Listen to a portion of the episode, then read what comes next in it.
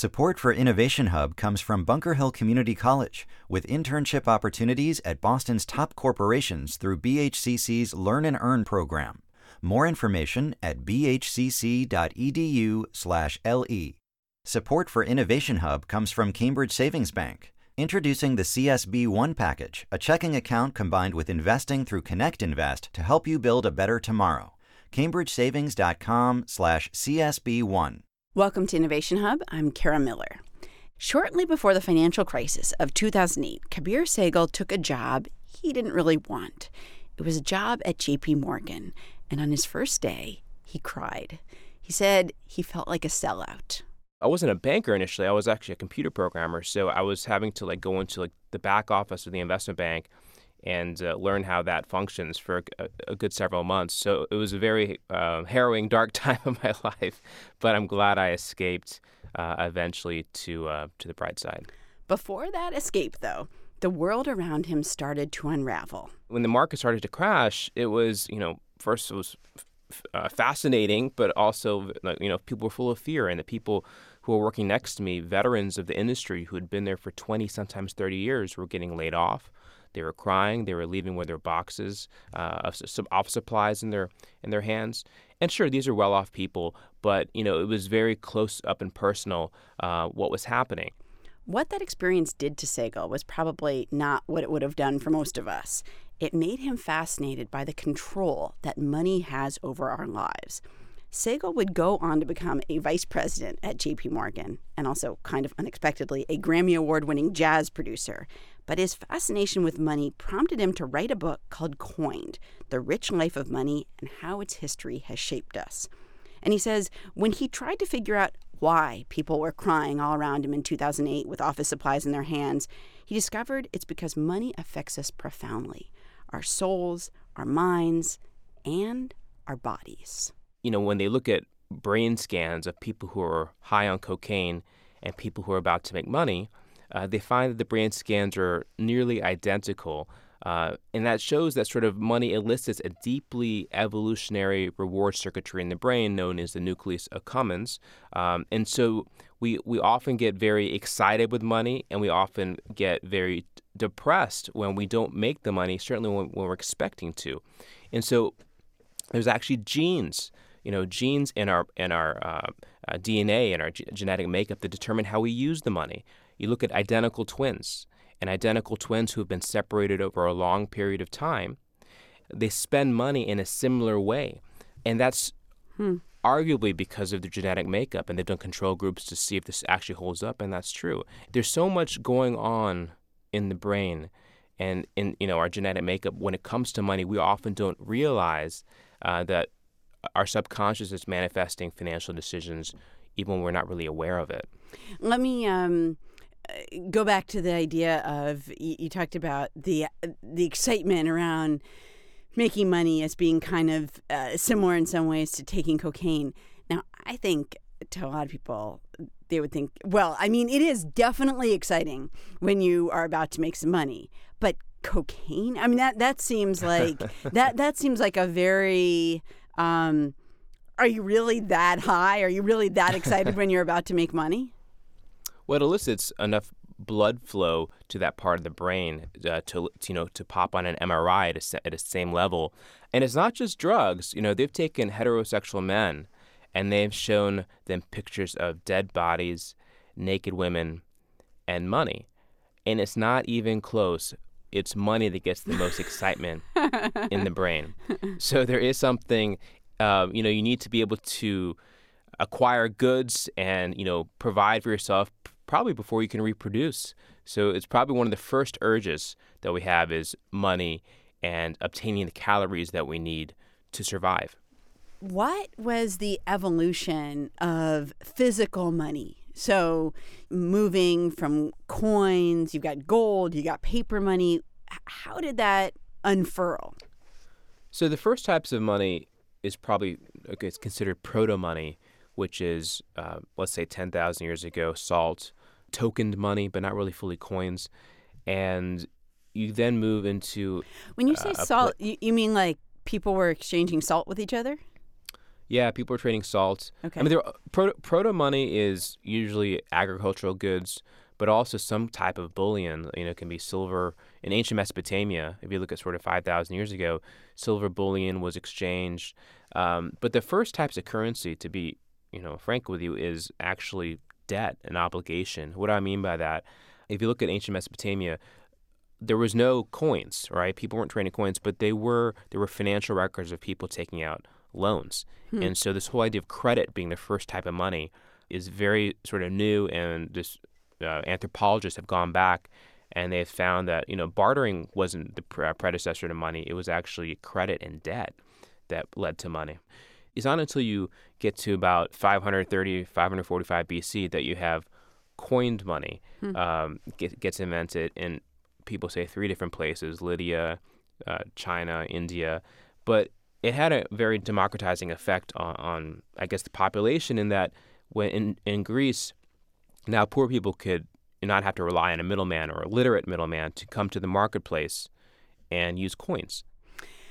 When you uh, think about the societies you've studied and the kind of development of money, what's one society you'd point to where they made a real leap forward or something really interesting happened when you think about currency and, and trading and, and you know, uh, the development of cash, essentially?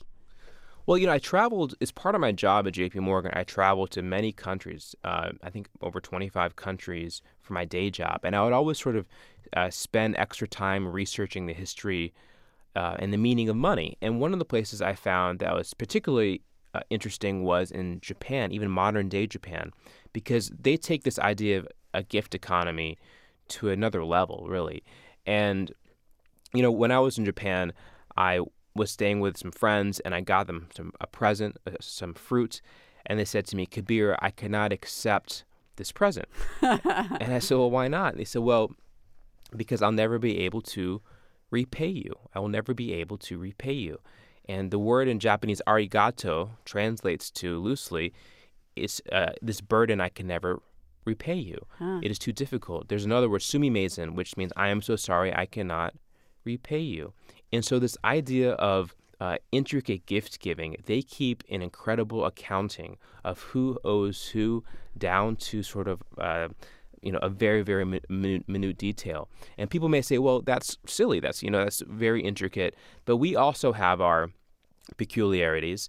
Um, you know, Jamie Dimon, looking at the CEO of JP Yeah. Morgan, he keeps a list in his suit pocket of people who owe him something right? So he- it's it's a it's a very transactional. Something we should So- all consider doing. Yeah, I mean, we all. The thing is, we probably already have the list in our head. We all know, like you know, who owes us and who owes us a favor, which friend stiffed us, and so when you ask about you know what I learned about money, wherever I went, I realized that you know money is really a way to honor and pay off debts, and sometimes the social debts are more uh, powerful than the financial ones.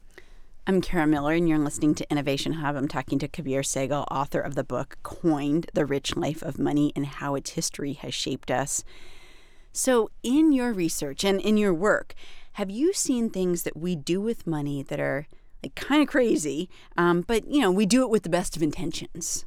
Well, one thing that I've looked at, and I, look at it in my book, is the use of, of credit cards. And so when you take out your credit card and spend, um, there's actually less um, activation in your anterior insula. Um, and that sort of translates to there's less feelings of anxiety.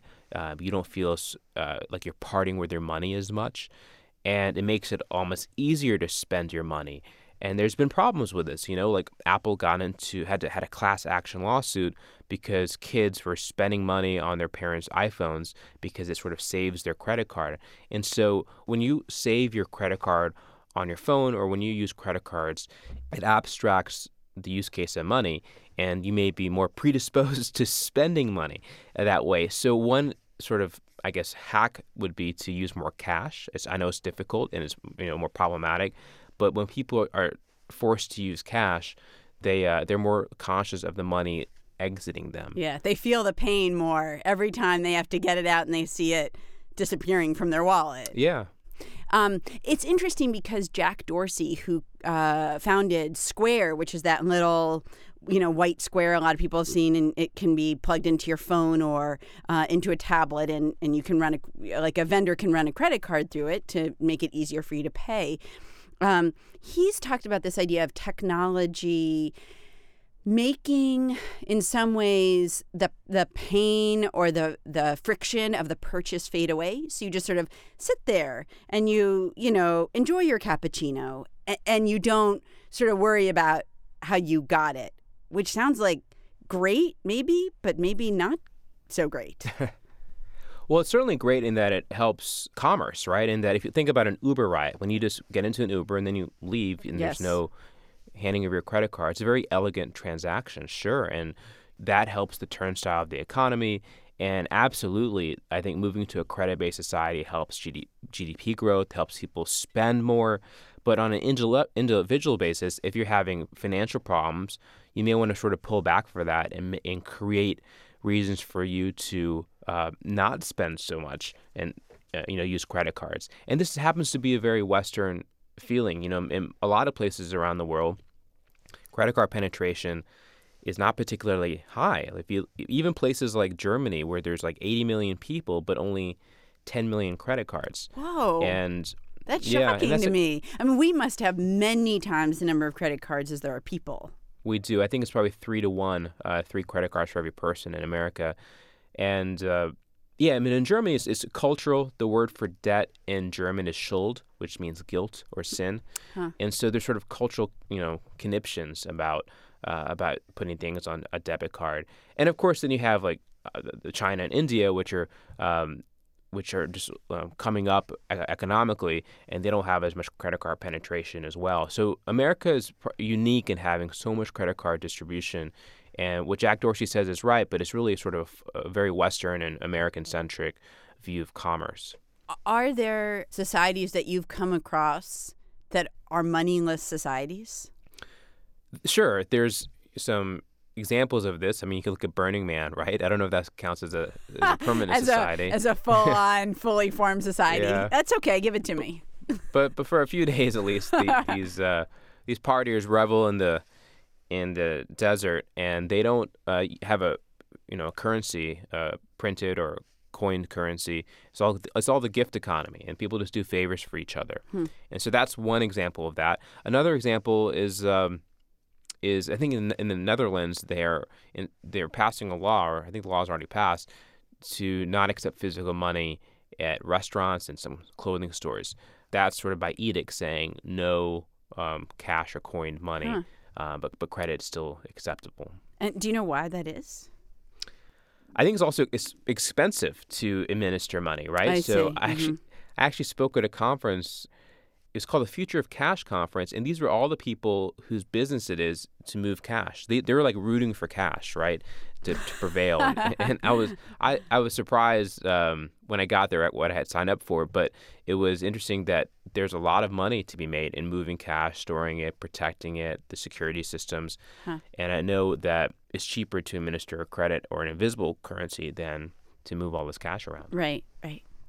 Kabir Sehgal is author of the book Coined The Rich Life of Money and How Its History Has Shaped Us. He's a former vice president at JP Morgan. Thank you so much for being here. My pleasure. Great to be here.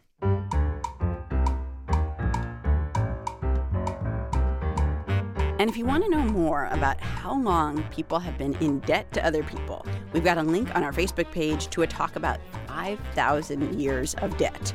That's at facebook.com slash innovation hub radio. Also, I mentioned earlier that Kabir Sehgal, in addition to being a high finance type, is a Grammy Award winning jazz producer. This song is from his album, The Offense of the Drum.